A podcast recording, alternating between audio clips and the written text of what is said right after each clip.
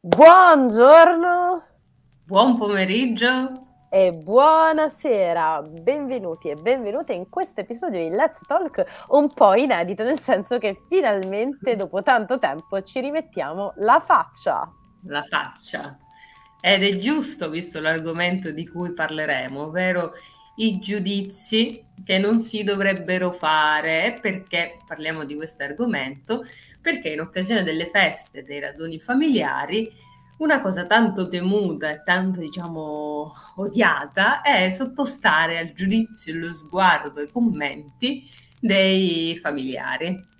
Assolutamente. Ma noi abbiamo posto un sondaggio Esatto, noi abbiamo posto un sondaggio uh, su questo argomento perché noi avevamo creato nostra, uh, sul nostro profilo Instagram e sulla nostra pagina Facebook un post a proposito proprio dei giudizi che nei raduni familiari uh, ci pesano e che in qualche modo non si dovrebbero fare, senza in qualche modo non si dovrebbero fare e che a Natale sembrano raggiungere il suo apice proprio perché effettivamente ci riuniamo siamo italiani, siamo italiane, quindi ovviamente ci riuniamo tutti a casa e quindi di conseguenza ci ritroviamo eh, tutti e tutte eh, in questi raduni familiari in cui vari parenti si sentono in diritto di poterci giudicare eh, su aspetti anche abbastanza personali della nostra vita. Ovviamente questi giudizi non dovrebbero essere fatti nemmeno al pranzo della domenica o a un matrimonio oppure in qualunque raduno Mai. familiare, però a Natale ovviamente eh, questo è un momento in cui appunto accade con più frequenza. Detto ciò, noi abbiamo fatto appunto qualche giorno fa un sondaggio a partire dal post che avevamo creato per sapere quali sono effettivamente i giudizi che vi capitano più spesso. E le risposte eh, sono effettivamente dando voce a quello che potrebbe essere dire eh, a quella che è un ritratto della famiglia italiana direi eh eh, agli stereotipi anche della famiglia italiana aggiungerei secondo me. E quindi eh, andiamo subito nel vivo della questione e andiamo a vedere un po' quali sono diciamo state... Diciamo più che stereotipi sono proprio i canoni della famiglia italiana. Esatto, ma canoni che spesso si basano su degli stereotipi, probabilmente, almeno dal mio punto di vista. Uh, perché appunto, per esempio, la prima di queste domande uh, a doppia scelta um, racconta effettivamente subito un, uno stereotipo che si ha e anche uh, certe contraddizioni che sono insite nella famiglia italiana. Perché eh, la domanda era, mm. quale ti è capitata più spesso rispetto a questi due giudizi? Che giudicano il peso di una persona o l'esperienza di una persona che soffre di disagio mentale. E il 77% di voi ha risposto il peso di una persona, che a leggerlo così è abbastanza straniante perché viene anche da sorridere pensando che avviene in un momento in cui tutti e tutte stiamo mangiando e allo mm. stesso tempo ci si ritrova uh, a giudicare o a sentirsi giudicati più che altro proprio su quell'aspetto là. Però nel frattempo stiamo mangiando e uh, appunto sì. noi due siamo siciliane e conseguentemente sappiamo che un pranzo o una cena di Natale non sono esattamente un, mm. uh, qualcosa di semplice da digerire. E e questo sì racconta qualcosa di particolare, eh, sia mm. dal punto di vista dello stereotipo, appunto che la famiglia si riunisce per mangiare, e però allo stesso tempo anche sullo stereotipo che riguarda proprio l'aspetto fisico. Sì.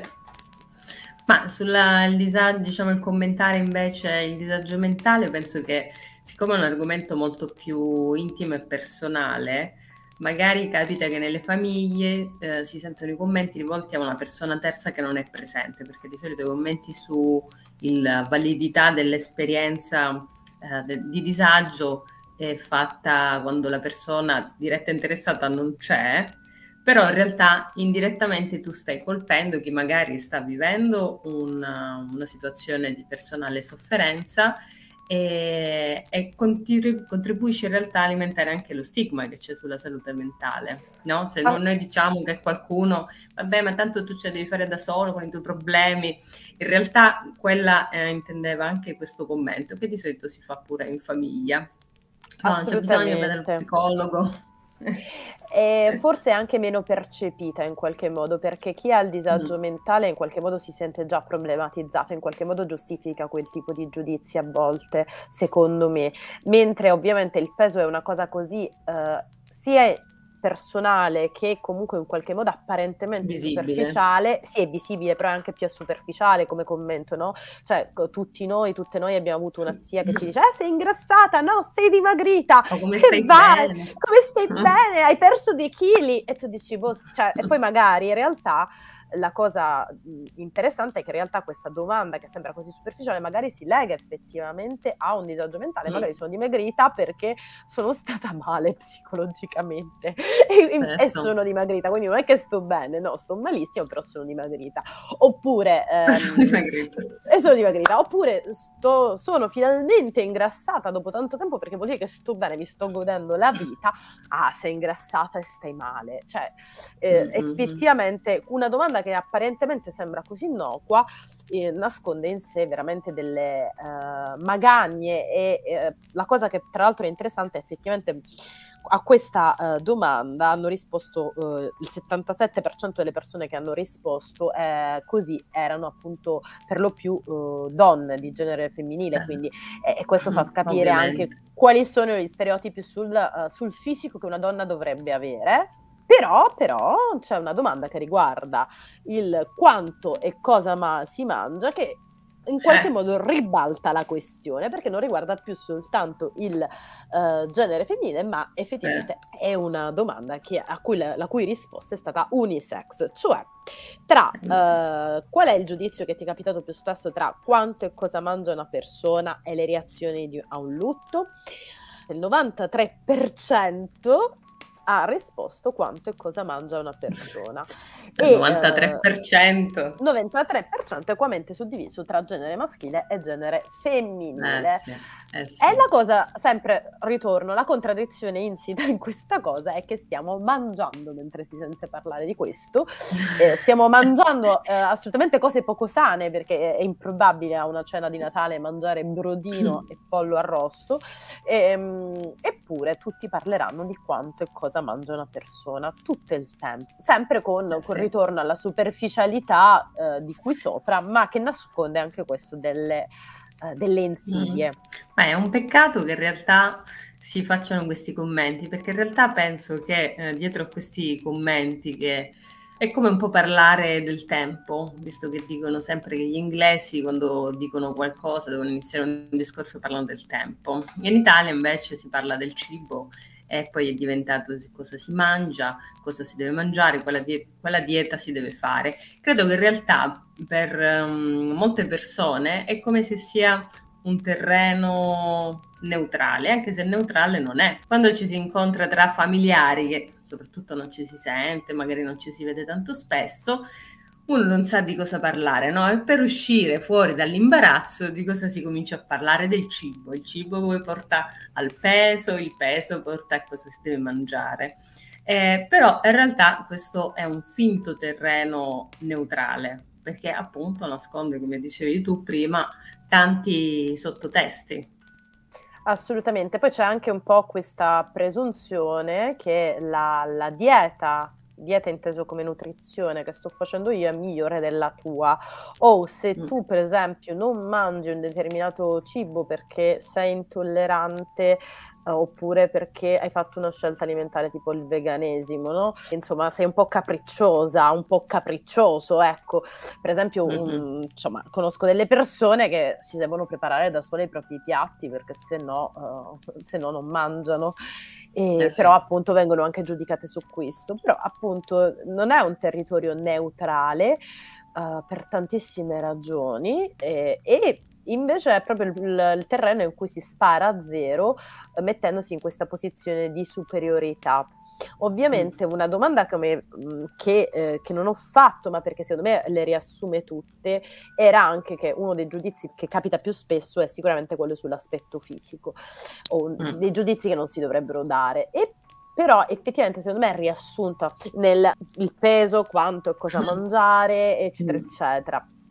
Certo, L'aspetto potrebbe... fisico è perché anche riguarda magari quanto sei in forma, uh, quanto vai in palestra, e come ti trucchi, ti trucchi, non ti trucchi, i capelli in un modo, i capelli in un altro, eh, smalto porti, smalto non porti, eh, come ti vesti, quindi l'aspetto fisico è molto più, molto più ampio, molto più generico.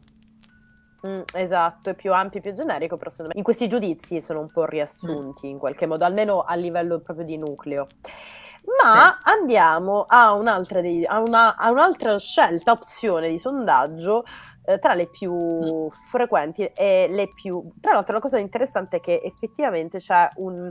non c'è mai quasi una parità tra le due scelte, c'è una pendenza una totale. Vince. Una vince sull'altra. Allora, quale ti è capitata più spesso tra chi o cosa ama una persona o l'esperienza di discriminazione subita da una persona appartenente a una minoranza, il 64% di voi ha risposto chi o cosa ama una persona, il 36% l'esperienza di discriminazione subita da una persona appartenente a una minoranza.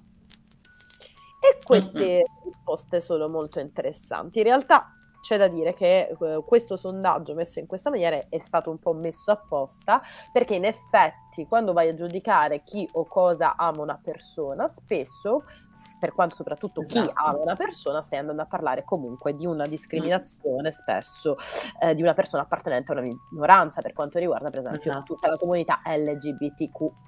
Mm. Diciamo che una è il sottogruppo dell'altra che è più ampia delle minoranze perché in sì, realtà anche in cosa si giudica, cosa ti piace, può essere in maniera molto più eh, superficiale o magari più profonda, cosa ti piace, ad esempio, ma com'è che ti piace, che ne so, il fantasy, perché ti piace questa cosa, ah, come sei, che ne so, dark. e, ehm, però in realtà rientra, come dicevi tu, anche invece tutta la categoria eh, diciamo arcobaleno delle, delle, minoranze e non solo, insomma. E non solo, anche perché per esempio eh, chi magari ti eh, sei innamorata o innamorato di un ragazzo o una ragazza afrodiscendente se viene giudicato quel tipo di rapporto, anche quello è una discriminazione che tu vuoi fare, certo. fare verso una minoranza. Sei innamorato di un mm. ragazzo cinese, coreano, eccetera, eccetera, una ragazza coreana, e anche lì, se viene giudicato quel tuo rapporto, anche quella è una discriminazione verso una minoranza. Quindi la cosa interessante che racconta questo sondaggio non è tanto perché in realtà appunto c'è un 64 che riguarda proprio chi e cosa ama una persona e un 37 mm. per quanto riguarda proprio la discriminazione delle minoranze. È come se comunque l'opzione opzione scelta dalla maggior parte dei nostri familiari è quella più superficiale, ma che in qualche modo, come se facesse un rovescio, va direttamente a colpire quella che è l'altra opzione. Una cosa eh, molto profonda. Molto più profonda. Apparentemente è un giudizio sempre superficiale, ma invece eh. torna di nuovo. Tra l'altro devo dire che è una cosa abbastanza assurda, il, però è anche molto frequente, sempre per tornare allo stereotipo della famiglia, il giudicare i rapporti. È una cosa abbastanza strana, cioè il fatto che tu sia mm-hmm. fidanzato o fidanzata o non sia fidanzato, cioè, viene continuamente giudicato e viene ritenuto normale giudicarlo. Mm-hmm. Però non è sì. così. Cioè non dovrebbe essere per forza un argomento di conversazione. Non dovrebbe essere argomento di, di conversazione, ma questo è uno dei motivi del perché i commenti e i giudizi in realtà ci, ci toccano così, perché uno se ne potrebbe pure fregare, insomma, dei commenti, però purtroppo, eh, dico purtroppo, per fortuna, non si sa, dipende dai casi, dipende dalla famiglia di origine, e la famiglia dove noi cresciamo, nasciamo, è quella che ci dà anche l'identità sociale.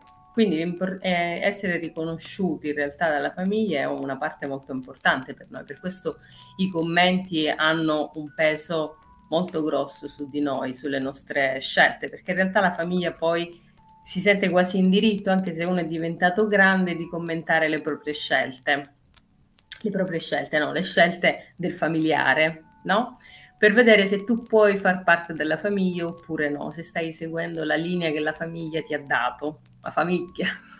Esatto. e, questa è molto, e questa è una cosa molto, ehm, diciamo, italiana, l'importanza che viene data alla famiglia, perché se pensiamo ad altre culture vengono lasciati molto più indipendenti, ad esempio gli Stati Uniti che già fondano, si fondano su questa indipendenza e mh, lasciano molto più libero formare la propria identità, mentre noi dipendiamo molto dalla famiglia. Per questo i commenti colpiscono una nostra fragilità, quando non siamo sicuri di noi stessi, la nostra autostima, ma proprio perché magari quando eravamo piccoli eh, non siamo stati difesi, siamo stati messi in imbarazzo, eh, oppure abbiamo vissuto dei momenti in cui ci siamo sentiti indifesi e non protetti dalla nostra famiglia. Quindi in realtà i commenti ci fanno così male, qui arriviamo al come difenderci dai commenti, perché in realtà colpiscono dei nostri nervi scoperti. E, sì. e soprattutto e soprattutto si sposano molto su una parte che noi abbiamo interiorizzato che è giudicante. Cioè noi continuamente ci giudichiamo. Beh, sì, assolutamente. Cioè, abbiamo introiettato il giudizio esterno come, come quello corretto da, da, da, da, fare verso di noi, quindi ci giudichiamo continuamente. Eh, questo è vero. E è molto interessante quello che hai detto, che in qualche modo questi commenti, questi giudizi così eh, fastidiosi, in realtà sono fastidiosi perché in qualche modo ci rimandano a, dei vissuti precedenti che in qualche modo ci hanno fatto stare a disagio. Cioè, magari detto così, en passant non ci darebbe così fastidio se invece nel nostro passato non ci fosse qualcosa che è molto più profondo e molto più complesso. Per questo in realtà sono così difficili i raduni uh, familiari uh, di queste feste. Quest- quest'anno si è sentito molto questa pressione, forse perché l'anno scorso eravamo stati uh, soli per lo più, mm. quest'anno siamo tornati dentro le famiglie, anche se con grandi difficoltà, perché c'è il Covid come al solito che sta qui come spauracchio, e, però mm. appunto siamo tornati, però a, in qualche modo questa distanza che c'è stata negli anni precedenti ci ha riportato a sentire maggiormente queste stranezze familiari, queste contraddizioni e anche a trovarle leggermente più inaccettabili perché in qualche modo abbiamo passato più tempo a centrarci solo su di noi. E, sì allo stesso tempo hanno pullulato questi giudizi perché non vedendosi da tanto tempo tutti hanno giudicato tutti.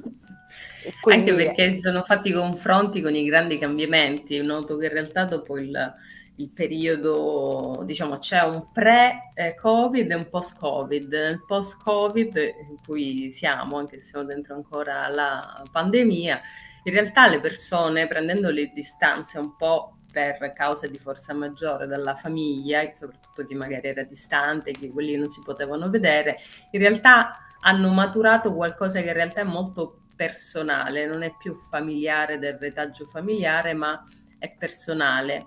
E quindi in realtà poi andandosi di nuovo a confrontare con la famiglia, è come se ci si confronta su uh, chi si era prima, no? E quindi i familiari si confrontano, ma tu che, che strada hai fatto, tu che cosa fai adesso, ma perché adesso mangi queste cose, no? Si, ci sono tutti questi confronti. E infatti, infatti, arriviamo all'ultima domanda dei sondaggi che abbiamo fatto, che tra l'altro è veramente azzeccata per quanto riguarda il post-Covid, che riguarda qual è il giudizio che ti capita più spesso? Le, eh, le scelte lavorative, avere o non avere figli. Le scelte lavorative è stato votato dal 71% di voi e avere o non avere figli il 29%. Sull'avere o non avere figli aggiungerei un dato significativo perché non è soltanto um, chi ha votato questa opzione non è soltanto di genere femminile ma anche di genere maschile. E questo ci racconta qualcosa, secondo me è interessante come dato, non è soltanto una cosa delle donne per fortuna, mm-hmm. eh, ma è, è, interessante anche il dato 71%, dato che siamo in epoca post-pandemica e in Italia c'è una grossissima crisi lavorativa dei giovani. E quindi eh, diciamo che andare a giudicare le scelte lavorative in questo momento è come giudicare la croce, cioè sparare sulla pro- croce rossa, cioè più o meno questo. Vai, spara sulla croce rossa. Okay, la croce rossa ci salvi. Va bene, insomma, vai a sparare contro la Croce Rossa perché in effetti, eh, soprattutto i familiari più eh, eh, di un'altra generazione, quindi più anziani, non possono paragonare la loro esperienza alla nostra, eh, no. perché proprio le basi sono diverse. Ehm, le dinamiche sono diverse e, e anche per quanto, e questo in realtà appunto sono sempre legate queste due domande risposta al sondaggio, perché il giudizio anche non avere o avere figli è, è, chiaro che è diverso rispetto alla loro esperienza, quindi il desiderio di diventare nonna, zio, eccetera, eccetera, si basa su delle radici che non sono più, eh, non hanno più il tempismo giusto rispetto al tempo che noi viviamo, cioè sono proprio eh, fuori tempo in qualche modo. E, e quindi, mm. insomma, è interessante queste, questi dati, questa è una delle domande più interessanti che abbiamo, cioè anche delle risposte che abbiamo avuto più interessanti, perché appunto ci raccontano Beh, sì. un po' la nostra realtà Molto quotidiana. Credo che anche quello sul lavoro sia un commento anche molto temuto, che si commenta perché per tornare sempre a punto di diciamo ferite, nervi scoperti, è sicuramente adesso a livello storico, sociale, non solo a livello personale, uno dei punti più critici. Quindi va sempre toccato con molta delicatezza, insomma, come, come argomento. E quindi mi auguro che in questi raduni familiari ci sia un po' più di delicatezza, anche delle generazioni diverse, si tende un po' più a capire che si vive ormai in contesti diversi. Cioè adesso è entrato veramente il nuovo millennio, cioè adesso siamo veramente in un nuovo millennio molto diverso da quello scorso e io spero anche che si riesca a capire la situazione che vivo, stanno vivendo i giovani e che quindi anche i commenti, tutto l'aspetto anche sociale sul fisico di cui abbiamo parlato, venga anche un po' più eh, compreso con delicatezza, visto che spesso parliamo di intelligenza emotiva, secondo me questi cenoni sono un ottimo allenamento per eh, svilupparla e migliorarla. Intelligenza emotiva vuol dire sia capire il contesto in cui si vive adesso, sia capire la persona che si ha davanti e saper trovare anche le parole giuste per interagire. Assolutamente, esatto, e infatti un ottimo, sarebbe un ottimo allenamento. Adesso in realtà eh, ci resta soprattutto il cenone di Capodanno che di solito si passa più con gli amici, però il primo dell'anno di solito si passa ancora con la famiglia e in realtà fino al 6 diciamo tendenzialmente avremo più spazio di nuovo per altri raduni familiari. Quindi in qualche modo effettivamente possiamo fare un grosso allenamento di intelligenza emotiva come dice Alessandra, eh, che non ci farebbe male, ma detto ciò non, non dobbiamo riservare limitarla soltanto alle vacanze natalizie, ma anche a tutto il resto del periodo dell'anno, perché se impariamo eh sì. durante le vacanze natalizie, magari ce lo riportiamo pure a giugno-luglio e va bene così quando, per esempio, nostra figlia, nostro figlio sta scegliendo la propria carriera universitaria o non universitaria e magari appunto esatto. non andiamo a giudicarla. Perché ma anche nel piccolo che giocattoli vuole. Assolutamente. Per esempio, perché non dobbiamo regalare trenini alle ragazze? Punto ecco. interrogativo. Ecco, soldatini. Mi ha molto scioccato, e però su questo farò un brevissimo inciso e lo farò te- velocemente, eh, che praticamente avevo scelto un regalino per una bambina appena nata, una tutina, ed era tutta colorata e quando me l'hanno impacchettata mi hanno messo automaticamente il fiocco azzurro. E io, io, vabbè, io non ci ho fatto neanche caso in realtà, perché ho detto, vabbè, fiocco azzurro, cioè non, non ci avevo pensato, è una decorazione così come un'altra. Poi a un certo punto, siccome avevo preso un'altra cosa che era effettivamente uh, più uh, unisex, mi sa tipo una paperella, quindi non si capiva che diavolo fosse, e dice, mm. ma quindi questo è per una bambina, metto quello rosa. E io ho detto, sì, ma anche l'altra era per una bambina? Cioè e lei, allora lo stacco! Io ho detto, lo stacco. Lo stacchi, va bene azzurro, non è un problema. Perché, ok. Eh, il blu è un bel colore.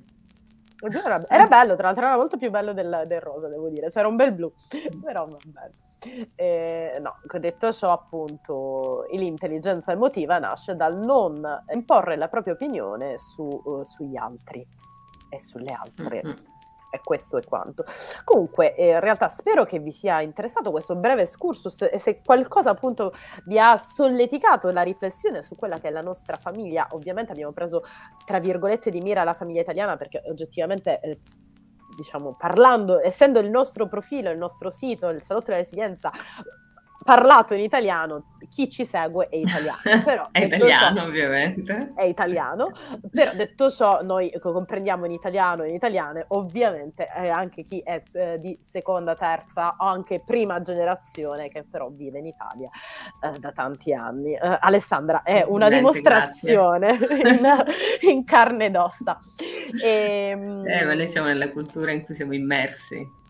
Esatto, assolutamente. Quindi siamo italiani nel momento stesso in cui siamo cresciuti eh, in Italia, non tanto per quanto riguarda la nostra origine, tra virgolette, etnica.